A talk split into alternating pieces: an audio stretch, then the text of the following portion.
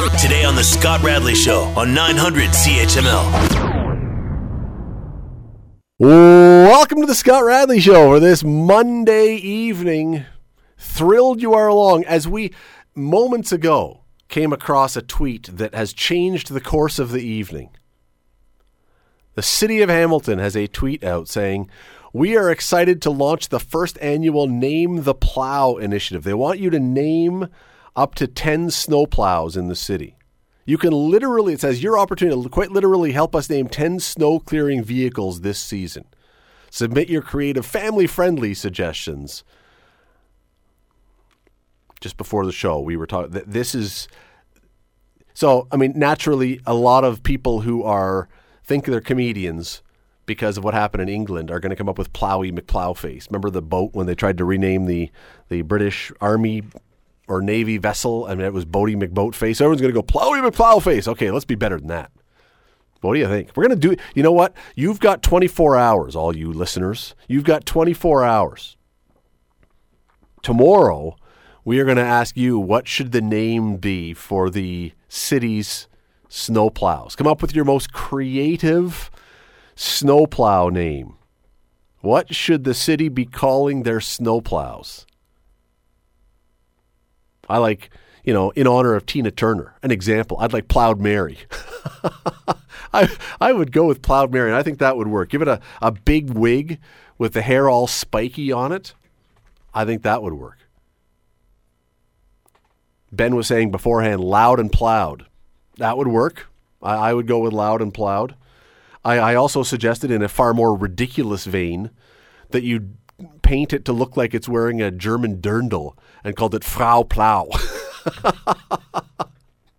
I, I'm not, I'm not sure that we want German road clearers or that anyone would understand what the heck we were talking about. But uh, you know, there you go, Gordie Plow, in honor of our you know our hockey culture, our hockey heritage. If you're if you lean more towards the authoritarianism, maybe communism, how about Chairman Plow? For for those who are into their leaders who are strong men and yeah, maybe not. There's many more. There's a million more. The other one I don't even know. It says it says family friendly, so I guess they're not going to go with my other suggestion of putting a giant brazier on the front of it and call it well and plowed. I don't know. If, uh, I don't think the city's going to go down that road. Although, you know, you could. I'll just leave it there. Anyway, tomorrow night, you've got work to do. Tomorrow night, we're going to ask you what are some of the names that the city should be considering for naming their plow. This, this, we just saw this tweet, and it, uh, it has given food for thought. Unquestionably, food for thought. I don't know how long this tweet has been out, quite honestly, but Look at this. People are already sending in their suggestions. Hold it for tomorrow. You've got all kinds of, you can send in 30 of them by tomorrow. That's your homework for tonight. Sit down and think up some names and then email me, Radley, R A D L E Y, Radley at 900CHML.com, or you can text us, or tomorrow we'll open the phone lines. Look, the people are calling our. We're not taking the calls right now. We're not. Save your ideas. We're going to do it tomorrow. We got lots today. We got lots tomorrow. You know what else we're going to do tomorrow? We would have done it tonight, but we just, we can't. But uh, I don't know if you heard this, but Bob McGrath, Bob who was on Sesame Street, one of the original Sesame Street people, uh, Bob McGrath died yesterday. Very sad. He was 90 years old, lived a nice long life. But uh, a number of years ago, we had Bob here on the show. We're going to play that interview tomorrow. Uh, tonight, let me tell you what's coming up tonight. Tonight, we're going to be talking about our city council laws, especially the new ones. Don't know if you've noticed this, but they have they have landed in uh, in a large stew of issues. There's a lot going on right now, and if you are a brand new city councilor, there is no easing your way into what's happening. Giant tax increases are being talked about, water rate increases are being talked about. The green belt is being talked about. We got this, we got that, we got infrastructure costs going up. We've got all kinds of things that are going on. Uh, we're going to be talking to one of the new councilors, Matt Francis, Ward 5 councilor, is going to join us in a few minutes. Bottom of the hour. This I was shocked by. This I uh, truly I was shocked by this. I uh, saw a story the other day that said that many independent, small businesses, independent businesses are facing a huge problem, not just finding employees. That I, I kind of knew that was going to happen. We all did. We've heard about this happening. It's it's tough to find people to work now. That that I'm not surprised by. What I was surprised is the story that many of the small businesses are having a really hard time because people they hire are ghosting them. They hire them, they interview them, they hire them, they maybe they even start work, and then all of a sudden they just don't show up for work. I don't know about you. Uh, that is something that I just can't ever imagine doing. Maybe it's a different time. Maybe I'm different from some people. That's fine. But if, I mean, I might switch jobs. I might tell someone who hired me I found something else. But the idea of being hired and then just not showing up, that blows me away. And yet, apparently, tons of small businesses are facing this now. We'll talk about that with the, the head of the Canadian Federation of Independent Business. Uh, Don Robertson will join us next hour. Lots to get to next hour, including talking about a question for the Hamilton Burlington area this year. We're getting close to the end of the year. This has probably been the most successful eh, teams, yes, not the Ticats per se, but Bulldogs, Forge, Honey Badgers, and then so many local athletes. This has probably been the greatest ever year for Hamilton athletes. Who is the best of the city? Who should be the local athlete of the year? They're, they're Milan Borjan, who was the goalie for Team Canada in the World Cup. He's from Hamilton. Shai Gilgeous-Alexander, the third leading scorer in the entire NBA. He's from Hamilton. Sarah Nurse on the cover of EA Sports NHL 23 re- set records in the Olympics for scoring for the women's hockey team on the way to a gold medal and then won a world championship. She's from here. Nathan Rourke played his minor football in Burlington. The guy who was a top Canadian in the CFL would have been probably the most outstanding player if he hadn't been injured. You can go down the list. There's more. Mackenzie Hughes won a PGA golf tournament and did very, very well. Arber Xhekaj on and on and on. We're going to be talking about this. Who should be the top athlete for the city of Hamilton this year? Hamilton and Burlington. Lots to get to. As always, the first segment of the Scott Radley Show is brought to you exclusively by Fox40Shop.com. For sport and for safety, it has to be Fox40Shop.com. Enter the promo code RADLEY at checkout, and you will get 25% off your order. We will come back. I keep thinking about those plow names. Hold them for tomorrow, but you know, be thinking, what would you call a snowplow for the city of Hamilton? What would you name it? We'll get to that tomorrow, but you can think about it now. We're coming back with Matt Francis, Ward 5 counselor, new Ward 5 counselor, right after this.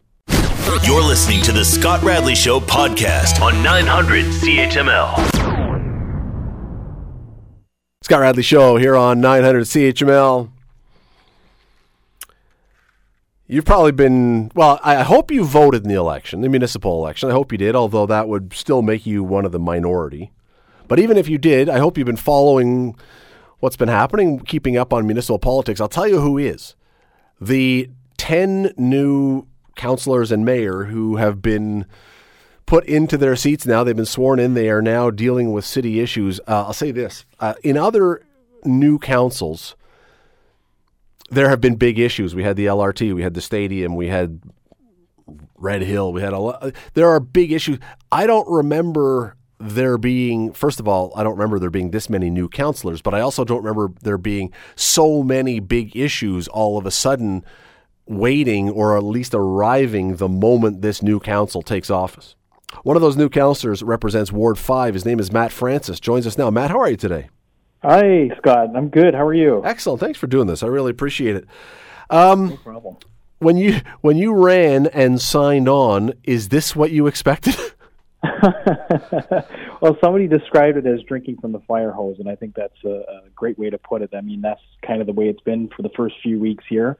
Um, it's it is what I expected. I, I knew it was going to be this busy. I knew there was going to be a lot of issues, and and I mean definitely um, with the Bill 23 that's been thrown at us by the provincial government, and those uh, changes that are coming as a result of this um, that are largely out of our control.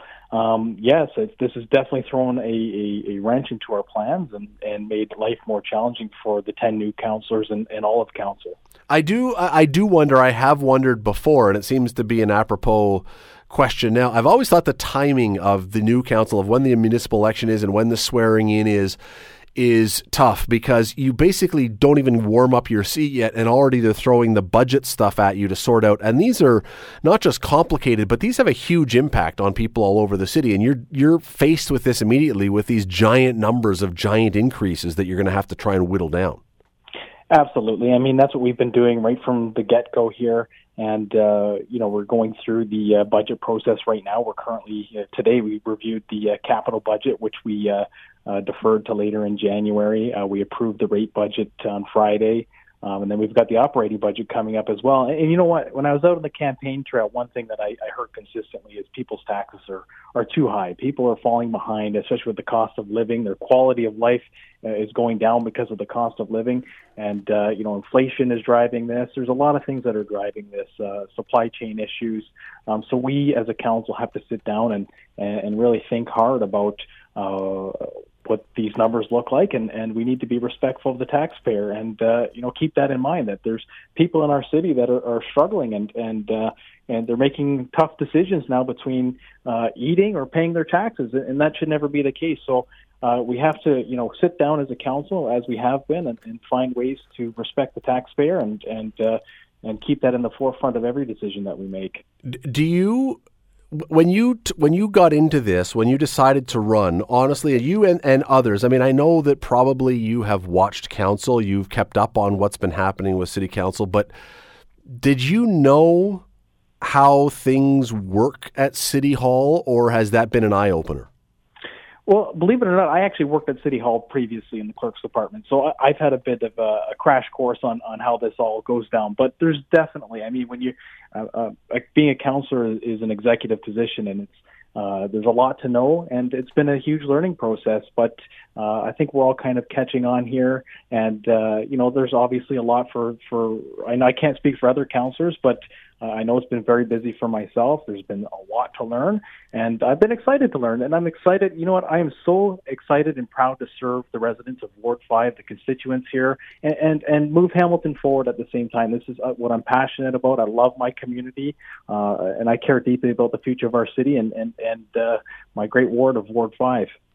We're only how many weeks has it been since you were sworn in? Three, something like three that. Weeks now, yeah, we're just three weeks into this now. All right. Point have you yet? So, I mean, it is very exciting, and it's still, you know, it's got the new council smell and everything. I don't know if that's a good thing or a bad thing, but you know what I mean. But have you yet had to face the wrath of anybody? Have any of the nasty calls or emails come yet? I mean, every day we've get we've got tons of calls, tons of emails, and and you know, definitely people have a lot of valid concerns, and we deal with those appropriately. And my, I've got a, a, an excellent uh, executive administrator, David Ronald. He's done a fantastic job, and staff, honestly, at the city have done a fantastic job transitioning this council uh, to get up to speed in a hurry. And and it's it's definitely. I mean, it's definitely helped this transition, and uh, we deal with every every single problem that comes at it at us. We we deal with it head on, and and uh, we make sure that uh, it gets dealt with appropriately. But one of the one of the concerns that some people had, I know there was a lot of movement afoot to have change on council, and we got change on council for sure. The downside to that, if there is a downside, is that there's not a lot of the experience that's left there. So you had worked there, you kind of get it. But it, I would have to believe that all kinds of new people taking on this new job, that there are times when look, people are looking around saying, "What are we supposed to do here?" I, I know what you mean, and you know what we are fortunate to have some some steady veterans that have uh, that are on council that have seen either uh, a previous term or, or multiple terms. And and you know, myself, I can't speak for any of the new counselors, but myself, I mean, it's been nice to uh, to kind of build that relationship with some of the veteran counselors and and see you know what things that that work for them and why it's successful and and kind of build off that. And I'm very I'm very fortunate for the relationships that I've built with those veteran counselors and and uh, I've learned a lot from them. And you know, relationships with other people um, you, know, in, in, the political world and, and, and staff too. I mean, they're just they've been phenomenal, and uh, it's been it's it's been a nice transition because of uh, this help that they've given to us.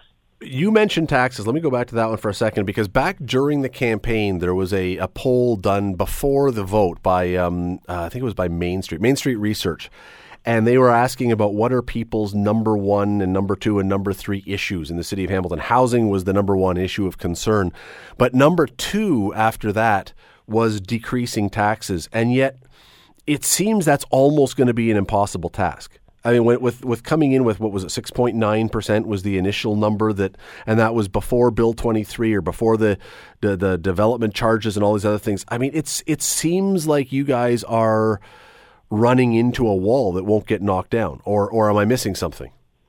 Yeah, you know what? No, you're absolutely right. I mean, 6.9, it's it's tough, and we're working very hard.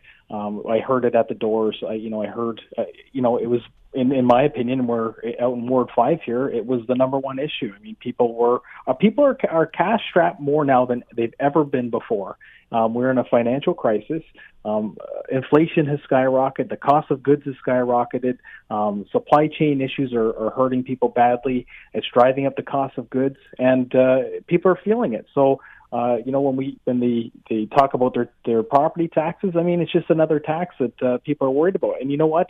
Uh, Bill 23 does not help. I mean, uh, we now have to look seriously about how we can find a way to uh, to stabilize our taxes, and and uh, we we've got to get creative here going forward. Is it doable? Do you believe that it's doable? Because the other part of this is that every council that comes in, especially when you have new people, they want to generally make a mark. They want to they've they've campaigned on ideas for new programs, new things. Oftentimes those cost more money rather than cutting money. It makes for a really difficult thing to try and say we're going to bring it down while I also want to introduce all these ideas that I had. Yeah, absolutely. It's it's definitely a balancing act, and I mean, you're sitting there with with 15 others that you have to to find that balancing act with. And uh, I think at the end of the day, ultimately everybody, you know, everyone sitting around that table is, is very aware of the current financial situation that we're in. And uh, we're, all I can say is we're going to try hard uh, to find ways to improve and, and to and to find efficiencies and create a, a more efficient local government for, for taxpayers and respect the taxpayer. Just before I let you go, um, I think many people will know that you used to uh, be a football player, pretty good football player. I've been told to ask: Is there something going on next Grey Cup with a council, city, fire, police, charity flag football game, or is that just a hope someone's throwing out now they got a ringer on the council? this is actually the first I'm hearing of it, but I'll be the first to sign up for that for sure. I mean, I was the uh, uh, the quarterback of the Hamilton Hurricanes a number of years ago. Uh, but uh, if that's the case, I, I better start uh, working out now, yeah. getting back in shape, and getting the arm back uh, going again. Well, one of your other counselors has said that uh, he wants you to get this started. I guess so. I guess now that as I say, now there's a ringer. The, the previous council. I mean, I don't know. Jason Farr maybe could play a bit, but I don't know. But uh, but uh, now they got a ringer. I guess now they want to take everybody on. So we'll uh, we'll see. How, how, how is how is the mayor as a wide receiver? I don't. I have no idea. Well, uh, I guess we'll find out, right? That's right. I guess we'll find out. Matt Francis, Ward Five Councilor, always appreciate it. Thank you for doing this. Thank you for your time. You have a great day.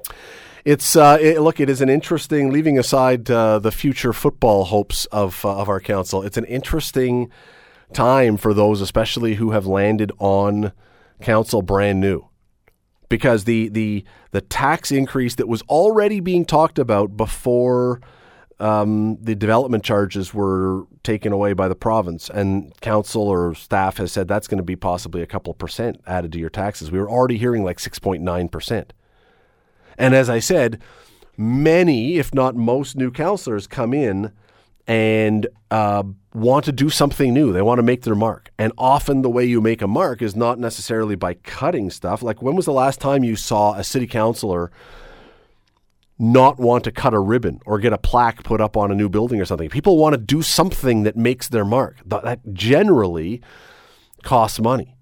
This is going to be a really a really tough budget time for all this this brand new council to do what they say they want to do, do the things they ran on, and also somehow whittle down the tax hit so we're not getting 8, 9, 10%. Could you imagine? This is a tough time. There's nobody in the city that can afford that. It's going to be a real balancing act. It's going to be a real challenge for the brand new council to try and figure this one out. Take a break. Back after this. Stay with us. You're listening to the Scott Radley Show podcast on 900 CHML. Welcome back to the Scott Radley Show here on 900 CHML. If you have been in the dating world ever, you've probably heard the phrase ghosting, or if you use social media, you may have heard the word ghosting someone who you think you're connected to somehow, and then all of a sudden they're just gone. They're not responding to you, they're not taking time to get back to whatever you may have sent. Well, apparently, this word can also be applied to the business world, the small business world, employers specifically. According to um, the Canadian Association of Small Businesses, a third of small businesses are now dealing with employees ghosting their companies. I, I, I find this stunning. Dan Kelly is president and CEO of the organization. Joins us now. Dan, how are you today? Good to be with you. I maybe it's a time that you and I are grew up in or something. I I, I find this shocking. If you have taken a job, I would find it shocking to just not show up. You know but it's happening every day. Uh, it's it, it, surprises me. A third of small businesses have told us that they have had candidates that have accepted a job been through an interview process that just don't show up and then the employer has to hunt down to see if they intend to ever show up uh, beyond that, uh, it's it's even more epidemic among those that schedule an interview. You schedule an interview at eleven o'clock on Tuesday after, Tuesday morning uh, and that time comes and and comes and goes, and the employer has heard heard nothing uh, from you whatsoever. It's it's it's deeply saddening that this is where we are in the labor market today.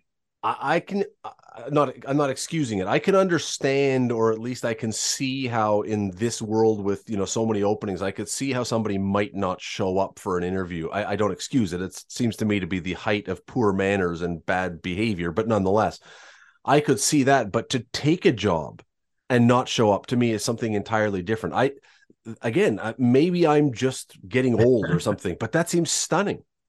It is, uh, you know. Look, I employers understand, especially small employers understand that the employee's not going to be with you forever, uh, and that they. And we also understand that sometimes you may be competing for more than one job at the same time. So the scenario might befall you that uh, that you get an offer, you accept it, and then the other offer you were ha- holding out for uh, comes through as sure. well, and you and you know that one's giving you more money, you're a little closer to home. But for goodness sakes, that sure doesn't excuse you from giving the employer a call who's counting on you to show up and letting them know that you're not going to be there. And that's the common courtesy that I think is is sadly missing in so many in the job on the job market today. You know, uh, we have the luxury, employees have the luxury right now, prospective workers, because the economy is so hot for for for new jobs uh, that they can pick and choose. Well, it isn't always that way, and your reputation does take a long time to bounce back. I really urge employees to make sure that they treat employers, even those that they're not intending to work for, with some degree of care.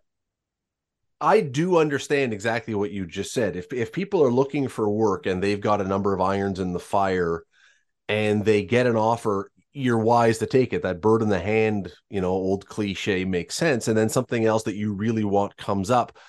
I can see that. Now, once upon a time, Dan, that may have been seen as poor form to then call the first person back and say, I'm sorry, but I've got this other thing considering where we are right now, would that still be considered poor form, or would the person who hired you go, ah, you know what, that's your dream job? I get it. I think these days employers understand that that their employees may not be with them forever, and if they find another opportunity, uh, you know, they're disappointed when that person doesn't come. But they, I, I think, understand have, have long accepted that that's a natural part of the labor market. What does seem to be new, though, is the part about just disappearing, the ghosting element of this, where where there's you go incommunicado after you've either accepted an interview or in fact accepted a position. And often the employer's left wondering. The other scenario that happens is somebody that just stops showing up at work. Uh, you know, that you've worked for say three or four weeks uh, and then all of a sudden the employee stops coming the employer is left wondering okay what's happened they try to reach out and there's no contact for months on end the employee does, employer doesn't know if they can just move on uh, or if they they can just uh, sever that relationship altogether uh, and it, again, really poor form. Giving your employer basic information seems like the least that an employee could do in this job market. That's a tricky point you just bring up, though. If you're the employer and your employee ghosts you, do you is it can you go out and rehire someone for that or do you run the risk that the person who ghosted you shows up two weeks later goes ah sorry i was sick and now you're stuck with this legal thing where you've got two employees generally speaking there is still a probationary period that's respected. And if you've not if you've not shown up and you've not uh, not communicated that with your employer the reason why you're not there the employer in most cases can move on. But it's a risky move because you know you do wonder is that empl- was that guy hit by a car? And and and so am i able to move on? And if somebody does have a, a good reason why they're not there then you as the employer may be taking some risks uh, so yeah, it's it's it's like it is just a, a job market that we haven't seen before, with almost a million jobs sitting vacant right now. There should be no Canadian uh, that is un, unemployed at at this stage. Maybe not working in their field, but unemployment should not be there because there are so many job openings uh, right now among Canadian employers.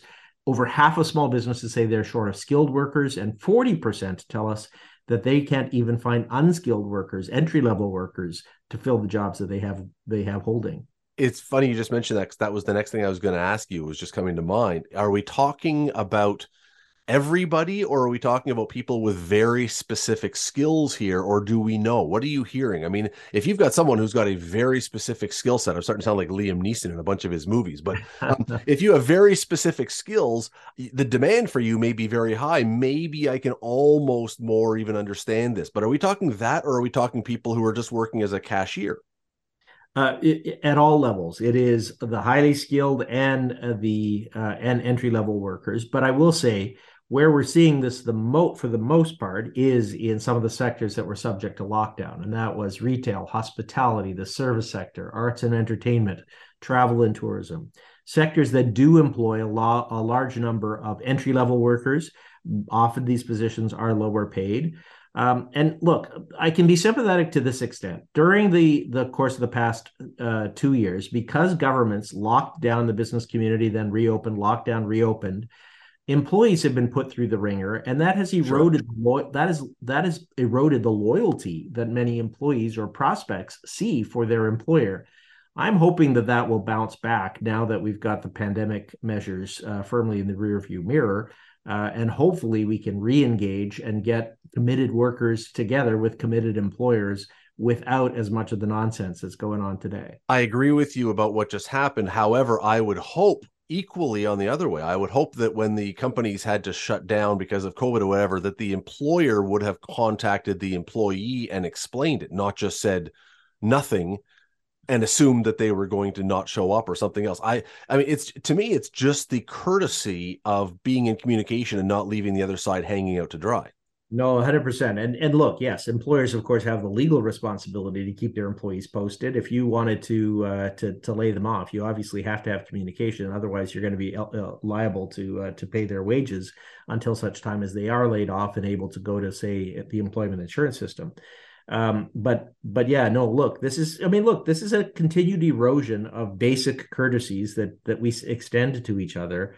Uh, this one I think does need to to be reversed, uh, and I do think it can harm. You know, employees should think about this. Prospects should think about this, because while it you know people may shrug their shoulders today, uh, the job market may not always be as hot, and and your reputation can suffer uh, down the road if in fact uh, if in fact you are looking for a work elsewhere. If you've treated your last employer with with disrespect uh, that that could be that could find, you know the, your next employer may find that out one day. Mm, I, and we got to run, but I, I have wondered about that as you've been talking this whole time.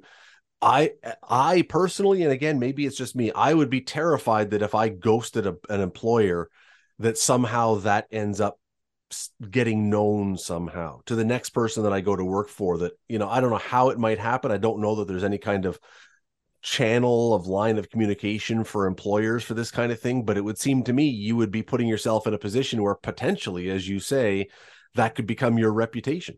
It, it's very true that that can happen but i think employees are willing to spin the dial right now uh, uh, uh, you know, an employer could, of course, uh, put something out on social media about the disrespect that they've just received, uh, but then they run the risk, of course, of uh, of being sued. So, look, it's it's a job market that is very much employee centered right now.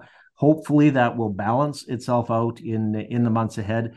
employers need to treat their workers with respect, but it should work both directions, as you said. Dan Kelly, President and Chief Executive Officer of the Canadian Federation of Independent Business. Thanks for doing this today. Really appreciate it. Anytime. You're listening to the Scott Radley Show podcast on 900 CHML. It is time for Matt's story of the day. Matt is in today. And here's how this works I'm going to give Matt three stories from around the world. And Matt will then decide. However, he chooses to decide, Matt will decide which one is Matt's story of the day. And Matt, I can tell you this the song you played at the beginning there when we came in about history is made by stupid people, probably never before as true as the three options we're going to have today. This is the this is a, a resume of stupidity just a, a stew, a, a, a stupidity stew, perhaps would be a better way to describe it. It is just it's it's stunning. Starting with this one, which uh, may be the worst criminal ever. And we've talked about a lot of bad criminals. We've had the criminal on here who went to the bank and wrote a note to give the money on his birth certificate. That was bad. We've had the guy who robbed a bank with a walker and only got half a block away when the police arrived. We've had some dumb criminals this guy in St. Cloud, Florida, may take the cake over all of them. He attended a Walmart where he decided to try shoplifting. All right, that so far, yeah, happens. I mean, lots of people I'm sure have tried shoplifting from Walmart over the years in different places. Here here is the problem.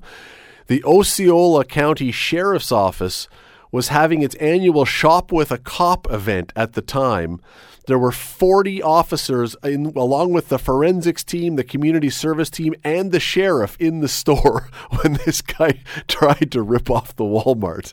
So what you're saying is that for his sake, you're hoping this wasn't premeditated. This is I mean, look, it's one thing I would never encourage anyone to rob from a store. Period. End of story.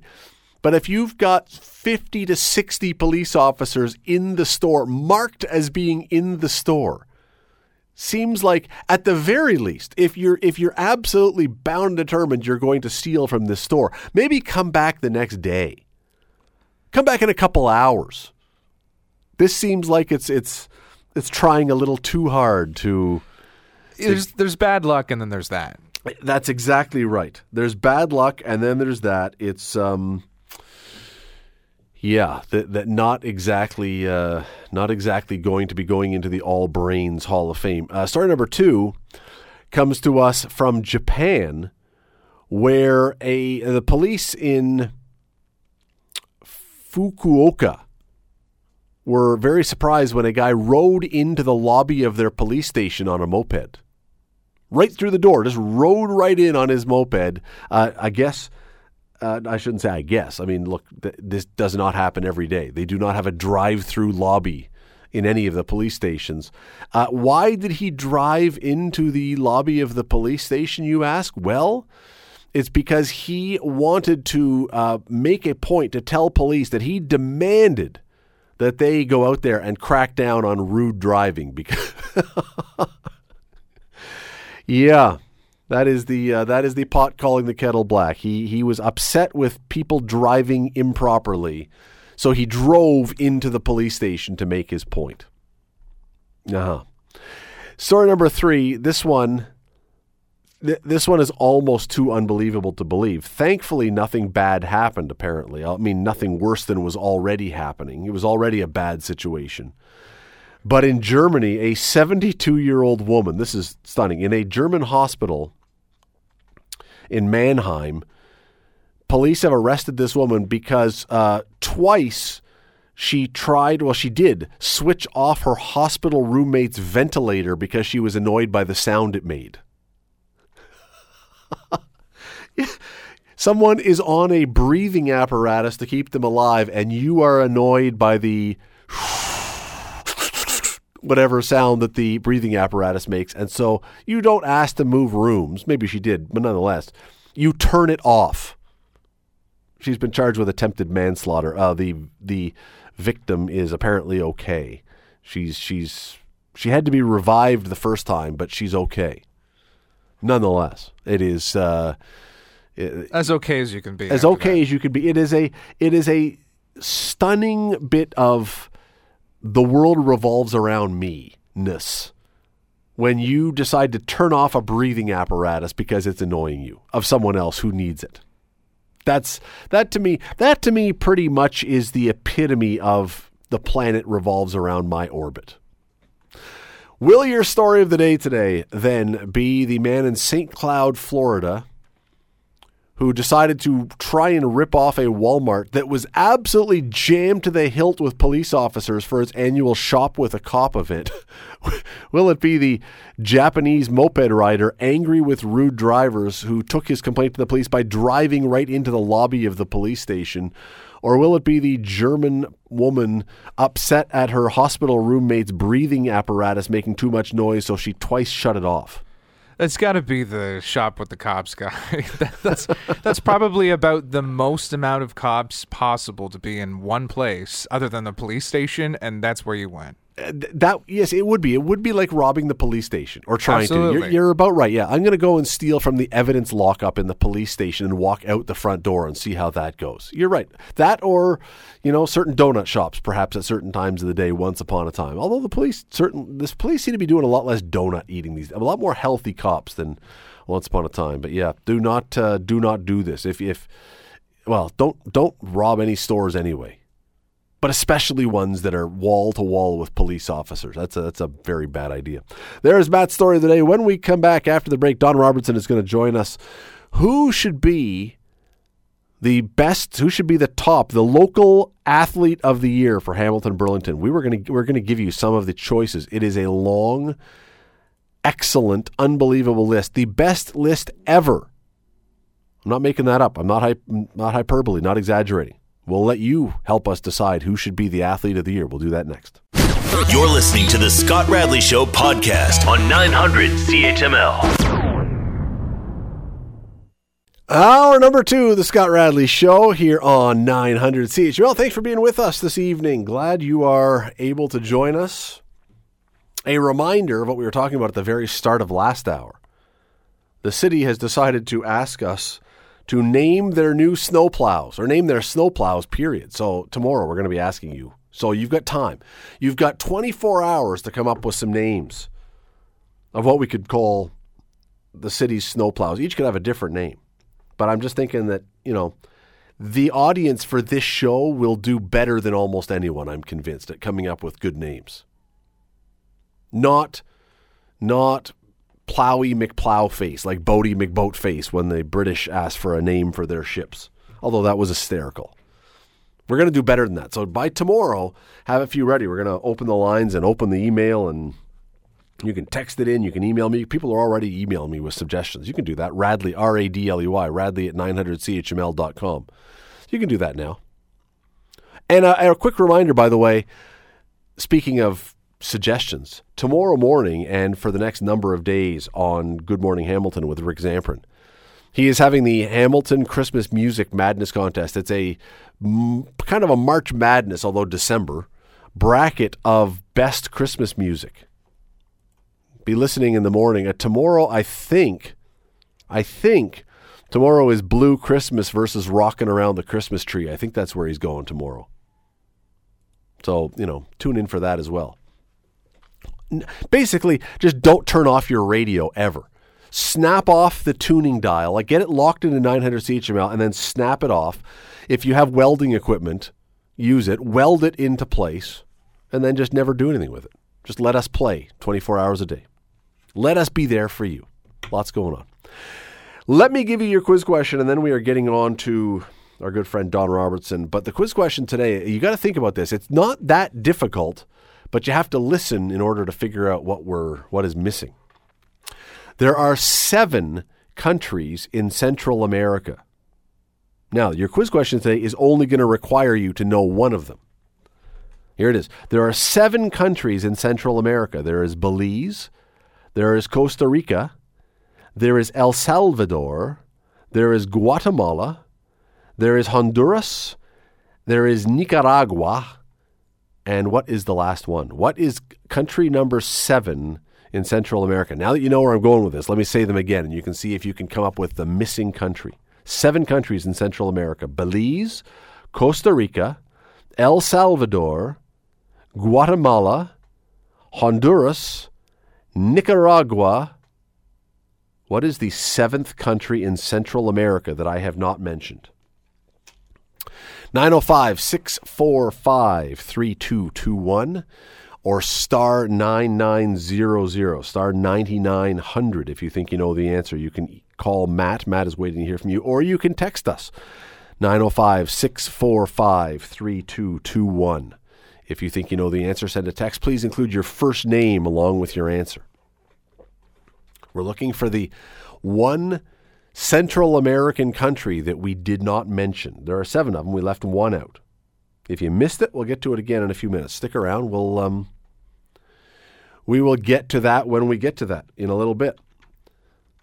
First, let me bring in our good friend, a a, a regular who uh, who is always on here. We bring him on every Monday night at this time. He is the owner and operator of the Dundas Real McCoys, who we are going to talk about a little bit this hour. Uh, he is the guy who runs ComChoice Realty. You see his face up on signs all over the place. Uh, he does a lot of other things as well. His name is Don Robertson. Joins us. Don, how are you today? I'm great, Scott. How are you? I am excellent. I uh, I do want to talk about the Dundas Real McCoys and the uh, Allen Cup Hockey League, which is back in business after uh, after the off season, back starting playing again. Which uh, we will get to that a little later in the show. So um, if you're if you're in this I, area and you I like hockey, not. you prefer not. Was it a rough start? Yeah. Okay. Well, but I have a. But I will talk about it because I'm not scared. But can I uh, can I throw a name in for the snowplow? Yes, absolutely, you can. Late. Late. Yes. Just playing. Yeah, my street never gets plowed, so it's going to be late. Yes. Well, Yeah. that that's uh, for some people. For some people, uh, I don't know what the what the proper name for this is, Don. I have to give it some thought. But what's the name for one that is perfectly timed always to come along as soon as I just finish, so it then blocks in my driveway with three foot of three feet of slush. Well, it's a it's called a pain, and you can finish the rest of it. Uh huh. I guess I I should finish the rest of it because you you uh, do this for a living. So It's true though. It's it's an amazing thing Yeah. that it somehow times it. I think they are on radio communication by GPS, and someone at you know central headquarters saying Radley finally finished his driveway. Go go go go, and they they know exactly when to get there to to block me back in. In fact, Don, I'm not lying. Last year or the year before, I can't remember. True story, 100% true. I finished my driveway. I got into my car to back out. And I had to get back out and shovel because in the time it took me to put my shovel away and get into my car, my driveway was blocked in. It was incredible. was the guy laughing laughing and pointing as he drove by? Um, I, I, I was so blinded by rage, I couldn't tell. It's um, it's not usually that specific a time, but I'm sure people know what I'm talking about. It's like you know when you get your car washed and it inevitably rains or a pigeon poops on your car. It has to happen. Well, seems to seems to work. Uh, now there's you who's got your whose driveway is seven and a half kilometers long, so it doesn't really matter. Yeah, well, my neighbor does ours long before the city does. So because we're uh, like a C road, you know, uh, Ferguson Road, and Lloyd's not the counselor anymore, so it may never get plowed again. Um, You got to you got to rename it I'm after the current Ferguson counselor. Road. Yeah, you got to call it Cassar Road now. Maybe it'll get done. Okay. as soon as as soon as as soon as his family's been elected seventy three years, we'll do that. Well, you know, we're we're, we're three weeks in, so we're, we've started. Know, Don, I wrote something this week for the spec, and I wanted to ask you about it because you know as much about uh, sports in this city as anyone. And um, I had raised the the thing that I noticed, which was I think this may have been the single greatest year for sports in the city of Hamilton. You had the Bulldogs win, you had you guys win, you had the Honey Badgers win, you had the Forge win, but not even that because the other part about this, the, the, the Golden Horseshoe Athlete of the Year is an award given every year, but it's given to an athlete, not a team. So there's no team thing for it. But if you look at what Hamilton athletes have done this year, it is, I, I believe, completely unprecedented. You've got the goalie for Canada's World Cup team, Milan Borjan. Uh, first time Canada's been back to the World Cup in 36 years, and he was a huge reason why they qualified and why they won. Shai Gilgeous-Alexander is basketball player in the NBA for the Oklahoma City Thunder, third leading scorer in the entire NBA right now, which is unbelievable. Sarah Nurse won a gold medal at the Olympics in women's hockey, also set scoring records there, also won a gold medal at the World Championships, also the cover athlete for EA Sports NHL 23.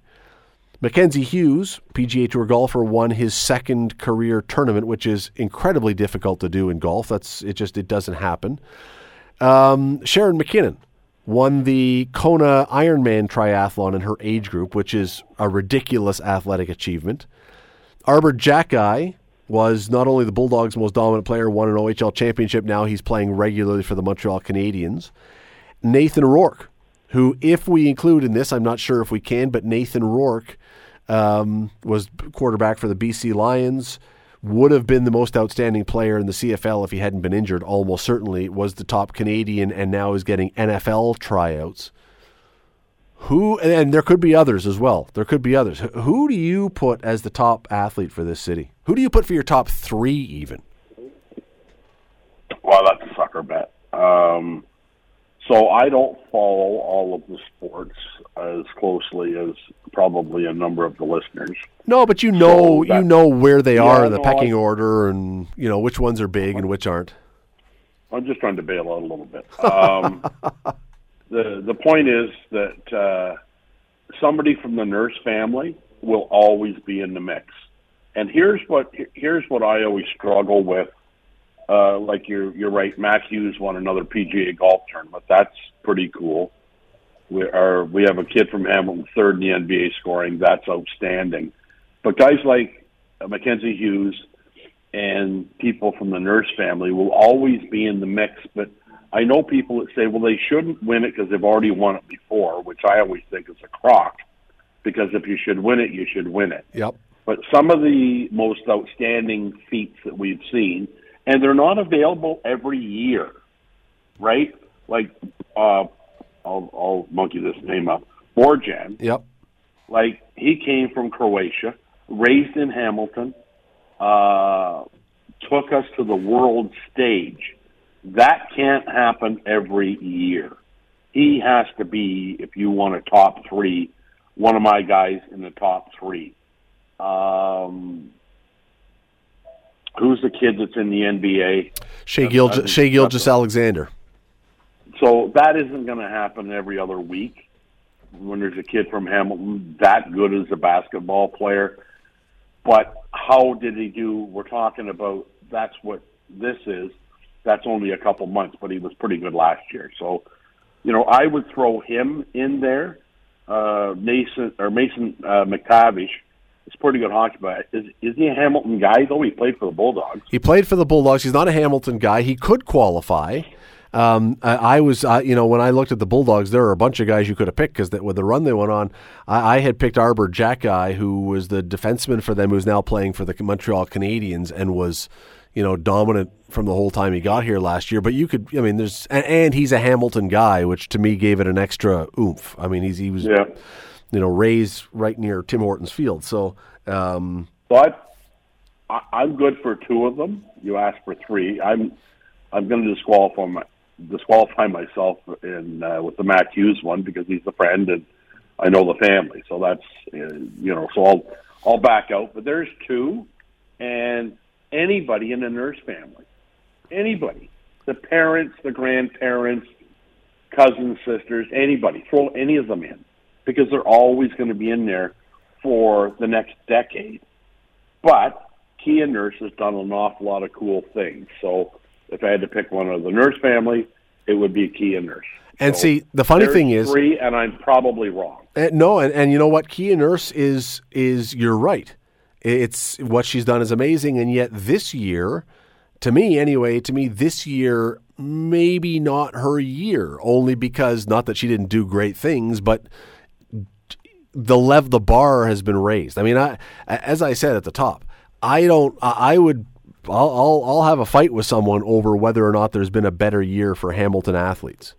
Um, oh, I don't think there has been. I mean, usually we could have this conversation and we would have, you know, you'd say, let's talk about five people. And two of them would be fillers. Yep. Yep. just so we could get to five. Holy cow! There's five or six of them that could win, and me being Mister Nice Guy, I would have about five of them tie for first. Well, the other thing about this year's group, which is to me sets it apart and makes this year so unusual for people from around here. And again, Nathan Rourke, um, you know, we didn't even talk about if he had, if he, especially if he had not got injured for the BC Lions, he would be he would have been the most outstanding player in the CFL and had a one of the greatest ever years for a Canadian quarterback. Period. Um, the the thing about yeah the thing about this that's so amazing is that we're asking about these folks for who is the best Hamilton Burlington athlete of the year. There are a number of these names that are going to be talked about when they're talking with the Canadian athlete of the year. Sarah Nurse is going to be in the discussion for whatever they're calling the Lou Marsh Trophy now. I can't remember the North Star Award or something. Sarah Nurse is going to be in the discussion for that. Shai Gilgeous-Alexander is going to be in the discussion for the Canadian one. Mackenzie Hughes, I don't think he's going to get too far along there because there's a bunch of golfers, but his name will come up in those discussions for the Canadian one. Nathan Rourke's name is going to come up in the Canadian one. Like you've got, there's four, and maybe there's others, but there's four who we're talking about which one of them should win the Hamilton Burlington Award. Maybe we should be talking about them. Is one of them going to win the national award? Isn't that great, though? I mean, isn't that wonderful that we can have this conversation and there are so many that will be considered as elite athletes for 2022 um, from our area? I think it's wonderful. And I uh, and oddly enough, who who does these selections? Because they don't call me. That's crazy. They should call me. There is a committee. Um, no, there is a committee that does it. They're actually their first meeting is tonight for uh, to go over it. Good luck to them. I told uh, when I was asking about when their meeting was, they told me it was tonight. I said, "Well, be sure you take a bottle. You may be there a while, and you may need some help." It's uh, Yeah. it, just to calm everyone down because this is the other thing is like okay, so just let me list a few other names I didn't even mention of people who had amazing years that I didn't even put as one of the potential finalists because of the level. I mean, uh, you mentioned Kia Nurse, Carter Verhaeghe. Uh, NHL player. Uh, there's some cyclists, Ruby West and Car- Carson Mattern, who are uh, amazing up and coming cyclists. Uh, Max Turek won the national cross country championship for McMaster. Uh, the Hamilton Honey Badger Canadian Player of the Year, Caleb Agada, was in there. Not even uh, Canadian Premier League Defender of the Year from Forge FC, Alexander Achinioti-Jönsson. Um, Mitch de Snoo was for the Toronto Rock, the Hamilton Rock uh, Defensive Player of the Year. You mentioned Mason McTavish. Marco Costantini was the goalie of the year. Logan Morrison won the Wayne Gretzky Award, the 99 award for top player in the OHL playoffs. Darnell Nurse had a really good year for Edmonton. I didn't even include them, Don, and there are others. In fact, I'll tell you something. When I wrote this the other day, and to your point about how, you know, this is so great, it is. I had a letter from someone who said, Is it so good that they now have to introduce an amateur athlete of the year because we have so many amazing athletes from this area now that no amateur athlete is ever going to have a chance? Well, if you really want to break it up, why don't you have? Uh, I guess you can't even do that anymore. Uh, I'm saying it anyways. A male and a female athlete of the year, professional, and now, now the interesting thing is when I when I say that out loud and listen to myself, I go, "This is a pretty amazing year." And what you don't want to have to do is start searching for the female professional athlete of the year. There'll always be amateur ones, but there'll be times when, you know, it was Alena Sharp's to lose because she played on the LPGA tour. Not because she won tournaments, but because she played on the tour. So that might be under the category of be careful what you wish for. And I'm not even sure you can do boy and girl thing anymore. Well, You can where I live. No, but where the- I live, but Don, there's also something to be said, I think, for having won. Like, so there have been some years way back, 20 years ago when this thing got started, 25 years ago, whatever. Uh, not taking anything away from the people who won, but you're right. The the the field was not nearly as strong. It was still great to win, but today, for any one of these people who is in the mix, it, this is not like once upon a time you may have said, "Oh, well, you know, I was I play in the NBA or I play wherever. What what difference does the local athlete of the year make?" If you're, let's say, Shai Gilgeous-Alexander was to win this year, I have no idea if he's even going to be a finalist, but let's say he does, and he says, "I beat out the goalie for Canada's World Cup team, Sarah Nurse, Mackenzie Hughes, Nathan Rourke." Like that's a legitimate trophy to win. You're not just getting the local participant ribbon. Like that's a legitimate group of excellent, unbelievable athletes that you've beaten. So to to separate it by men and women or anything else, I, I just like the idea that you know what, it's such a high level thing that if you win, you've really won something. Well, so there's a couple ways to extend the conversation. First of all, nobody's beating Scott Radley because he was the best rec goalie in the league. But if you look back, you're right. The the uh, cast of characters is cast of athletes is pretty premium this year, and you'd be more familiar with this than me because you partially do it for a living. But you could take each one of these top six, five, four, eight, and then do a review of the last 20 years and say each one of them with their accomplishments would have been athlete of the year in 2002 and not taken anything away from the people that have previously won it. But if you look at their accomplishments standing alone versus some of the past winners, they'd have won it going away.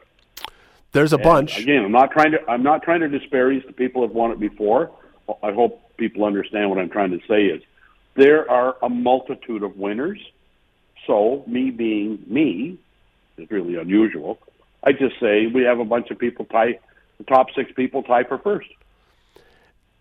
There are you're right there are a lot of years and i'm not going back because i don't want to be sounding like i'm disparaging previous winners but there are a lot of years where you're absolutely right whoever was in the top five this year would have won there have been years when they wouldn't have um, but it's it, it is a remarkable year what what's happened in the in the city this year and and I don't know that I don't know that we're going to see this again to these numbers at the same point, Don.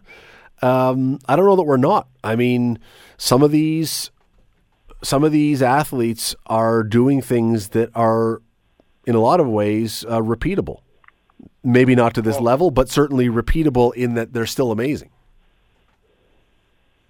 Let me ask you this question: Borjan, right, Milan. Yep, yep. He um, he probably is just as good a goalie for the last three years, but we didn't talk about him that much Correct.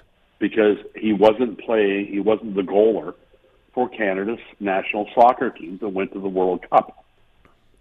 So I'm pretty sure since he's our best goalie in Canada, that didn't happen three weeks ago. No. So are there misses?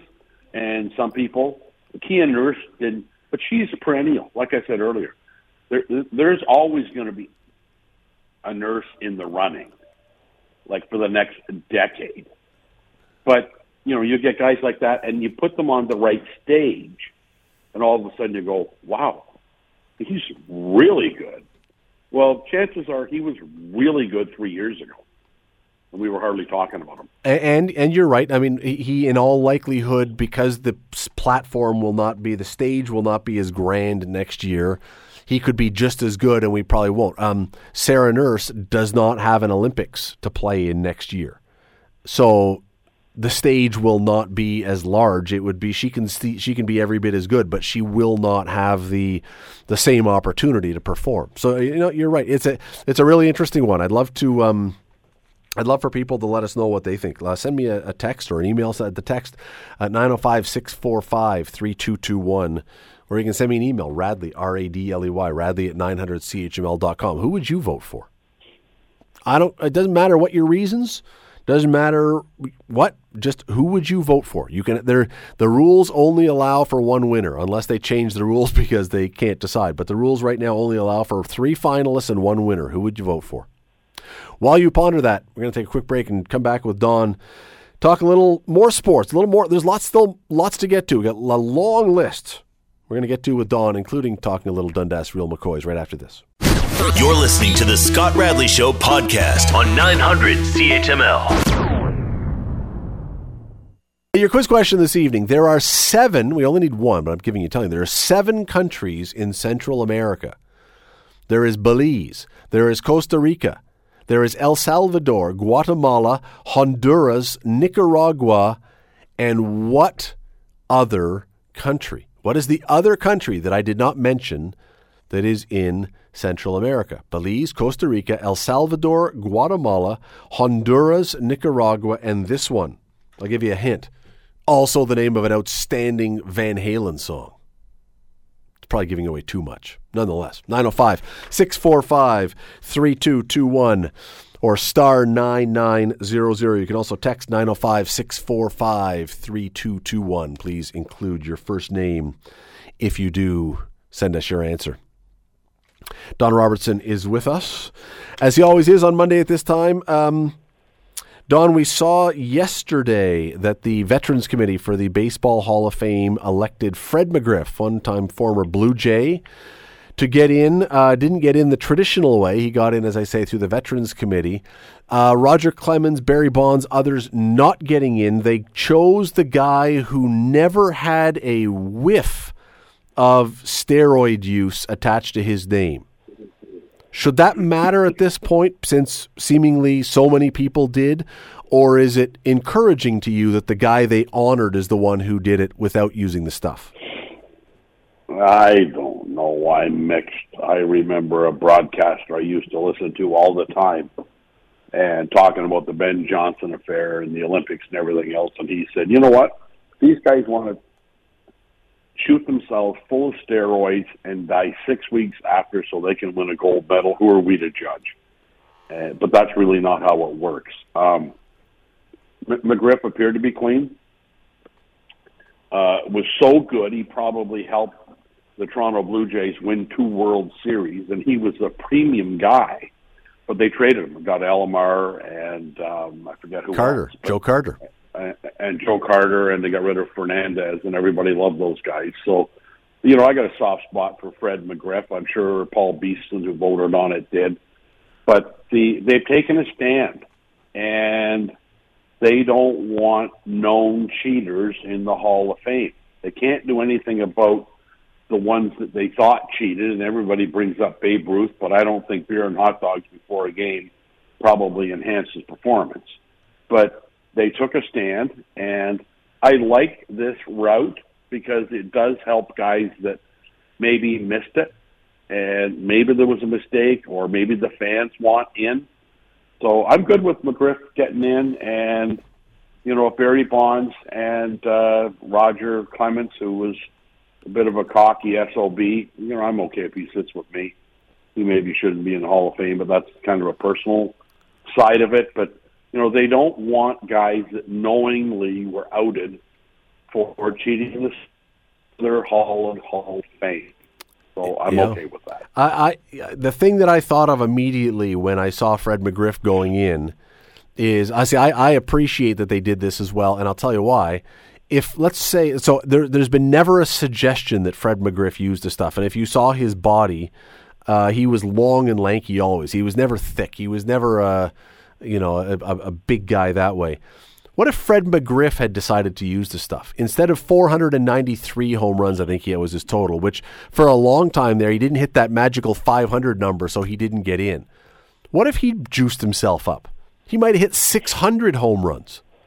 And then we wouldn't have had to have this discussion about a veterans committee because if he doesn't get caught, maybe he gets voted in. I, I, I just look at the numbers that some of the other guys get, and I think, well, I, do you honor them for that, or do you look at that skeptically? I, I McGriff seemingly did it right, and you can look at those numbers and believe them. And you can compare them which is one of the things that baseball loves is you can compare them to other eras fairly. You can compare what fred mcgriff did to what babe ruth did because neither one was hopped up on roids. And you can then have some kind of comparison of what they did. I i say i, I just think it's a good it's a good thing that they take this stand and say, "No, we're not interested in giving the guys who took the easy way. We're gonna we're gonna give it to the guys who did it the right way." So good for well, them. I think uh, I agree, and I, I I said that. But here's the interesting thing: would Barry Bonds and Roger Clemens made it to the Hall of Fame if if uh, and let me say it's alleged because I don't know if it's been proven, but allegedly they took performance enhancing and drugs. So if in fact that allegation is not true, or let's say let's say it is true, but if they hadn't, would they have been in the Hall of Fame? I would suggest to you that they would have been. Yes, because where the allegations come is midway or later in their careers, both of them. And in both With- cases, with, Clemens, mostly Toronto. yeah, but in both Cy, Cy, Cy Young Awards at the age of 73 years Yeah. old in Toronto. and Bonds same, get, you know, setting home run records when everyone else is leveling off and dropping off. Look, I, I really believe you're right. I really believe the irony is both of these guys, if you were to just take the measure of their careers up to the point when the drug taking allegedly started, both are in the Hall of Fame. Even if they had Yeah, just, they- even if they started to descend at the normal rate that the a, a typical athlete does, they still go into the Hall of Fame. Yep, because what they were doing was saying, "Look, I'm breaking down because that every sport is hard on the body. So I'm breaking down. I'm going to take these uh, allegedly take these. I think I quit saying allegedly. I mean, but you know, I'm going to take this stuff just to keep myself the same way I was five years ago. You know, I get up in the morning and get out of the shower and look in the mirror and go, I want to take something that makes me look like I was 40 years ago, not five years ago. I mean, sometimes it's not, it's- it's a mess. But these guys want to prolong and just keep going at the level that they were at. And that's kind of what they did, although performance enhancing seems like a really good word when it comes to Barry Bonds and uh, Roger Clemens. So I think they got it right. But here's what I think they need to relook at is Pete Rose. Like Pete Rose cut a deal with uh, who's the commissioner that died Bart Giamatti. suddenly. Yes, and cut a deal with them and everything else. Whether or not that's true, I don't know. There seems to be some evidence that it is true. But to keep Pete Rose out of the Hall of Fame, and I know there's signs in there saying you can't bet on baseball. There's no evidence he bet against his own team, which is always good because if I'm betting on anybody, I'm betting on my team winning. But if you do that, and now they have these betting sites as sponsors for Major League Baseball. I don't know how to spell uh, hypocrisy. Yeah, you still can't bet on your own team being involved, which he did. Um, I, I, Only to win. Yeah, but when you're the manager, this is the problem that Pete Rose has. When you play every single day, when your team plays every single day, and you don't vote on, you don't bet on your team every day. What it's suggesting is there are other days when maybe you're not using your best closer, you're not using your best pitcher, you're not using your best lineup because you're giving guys a rest and you're expecting that you're not taking your best shot at it. That that to me is kind of the problem here. So yeah, you may be betting on your team on those days, but if I'm a, a bookie, every day that Pete Rose doesn't bet on his own team, geez, I'm betting on the other team. It's the biggest tip off ever. Yeah, I'd forgotten you and I had this conversation, but it's all coming back to me. Anyways, Anyway, it's a, I'm good. I'm, I'm good with McGriff, and I'm good with uh, Bonds and uh, Clemens not being in. Let's uh, take a quick break. When we come back with Don Robertson, we'll give you the quiz question again, and we are going to talk about the return of senior hockey to Dundas and other places, including some new places. Well, a new place, maybe two new places. I can't remember. We'll, we'll figure it out right after this. Stay with us. You're listening to the Scott Radley Show podcast on 900 CHML. Scott Radley Show here on 900 CHML. Don Robertson with us for a few more minutes this evening. Uh, Don Robertson, of course, every week when I introduce him, I bring him in as the guy behind the Dundas Real McCoys. Well, the Dundas Real McCoys, among other teams, are now back on the ice for the 22 23 Allen Cup senior hockey season. Started last Friday, I believe, right, Don? Thursday. Thursday. And, you know, I, these have been weird days during COVID. Um, the last few years have certainly been challenging. And I'll be honest, I think that there are probably some people who thought that. Uh, the work that it takes to keep a league going with players who aren't being paid an extraordinary amount of money and have done their hockey lives. I, I, I bet you there were some people who thought that maybe this league might not come back when COVID was done, but here you guys are back again. Yeah, well, they were wrong. They were wrong. No, it's uh, it is an amazing amount of work though to keep it going. I'm guessing. It's it's insane, and I'll tell you. Uh, there couldn't have been better timing for uh, the real estate market to slow down like it has since July. Because had the real estate market stayed, and you know about half my portfolio was uh, commercial and industrial and farms. So, but the fact that the uh, residential market has slowed significantly provided uh, me an opportunity to uh, you know, we've lost our commissioner, Tom Strauss, through health reasons, has uh, bowed out, so we needed a new commissioner. Uh, Brantford opted to um, not participate again this year for uh, family reasons, but that's three years, so I don't think we have a Brantford franchise any longer.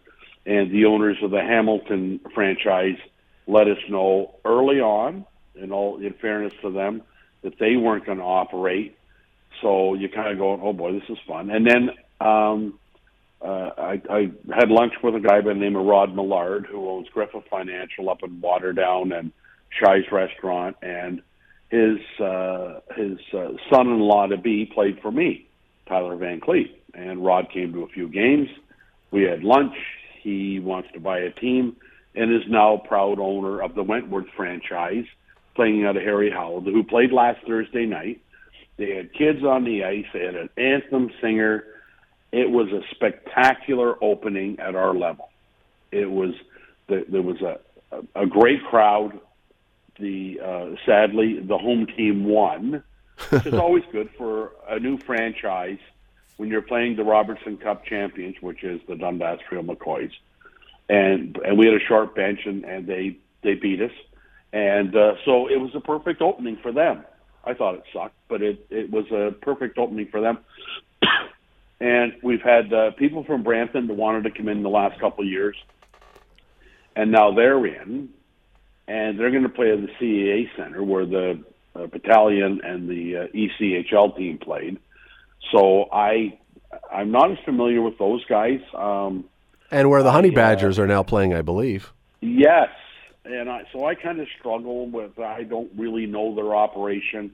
I inherited it from Tom, our commissioner, and um, so we'll see how that goes. And by the way, we have a new commissioner, Rick Richardson from Caledonia, represented senior hockey at Hockey Canada, the OHF, chairman of the board of the OHA. So we have tremendous leadership, and so I have that team in Brampton who played the uh, Hamilton Steelers, not Steelhawks, last Friday night at uh, the Dave Andreychuk Arena, and the Steelers won uh, six uh, three.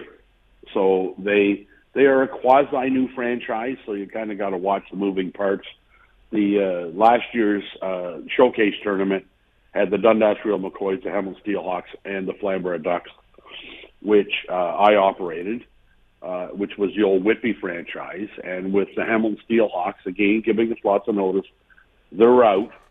We thought we had somebody to take the Steelhawks over, and um, down the garden path, that kind of didn't work out last minute. And then some idiot thought that it would be really good to resurrect the Flamborough franchise and have them play it at the Dave Andreychuk Arena and pay the bills. So we don't particularly have uh, an independent owner in uh, Hamilton, but we have a tremendous group of players who have all played in the league. Um, pardon me, Daniel Sabine is a goaltender was with the Steelhawks, was with Stoney Creek, the uh, Roberto brothers, uh, Kyle McQuaid, all these guys. So now we have a pretty good team in Hamilton. They'd love to beat the Dundas Real McCoys, and I know why. They don't like me. Uh, but they but they beat the uh, Brampton Buccaneers last Friday night, six three at the Mountain Arena, and there we go. You can't. It would take two pages to write all that, but that's how this is going to unravel. And the interesting thing is, I've had two calls because people know I'm involved with the Hamilton franchise that want to buy the team out of the blue. One guy I really know, and I went, okay, so we're going to have a coffee next week. So we have a four-team league. Uh, the Real McCoys are still in negotiations with Hockey Canada to host the Allen Cup this April. If anybody hasn't heard, Hockey Canada are a little disjointed in a couple areas. So the Allen Cup has not been their biggest focus in the last number of weeks, but we feel we'll be hosting the Allen Cup in uh, in Dundas at Gerald Grightmire in April. Very nice. Well, out the last details. The uh, the Cole's notebook version. yeah, no, no, it's uh, it's good. So this um this weekend, Dundas plays at home. You plays play Brampton at home on Friday, correct? At seven thirty. Yes. Okay, there you go. So if people want to see the team, and Hamilton hosts Wentworth also Friday at seven thirty. So uh, senior hockey. Wentworth, are, Wentworth, are, Wentworth are two and zero. I might point out Hmm. because they played, they hosted the Real McCoys and then came to Dundas. It is. Uh, it- it- it's a good league. It's great that you guys are back, and it's uh, it's good that you kept it going, Don. Really uh, well done by you. Um, that is uh, that is the time we have with Don. Really appreciate you doing this as always, Don. Thanks for this. Have a great week. Thanks for your time. Thanks, Scott. Bye bye.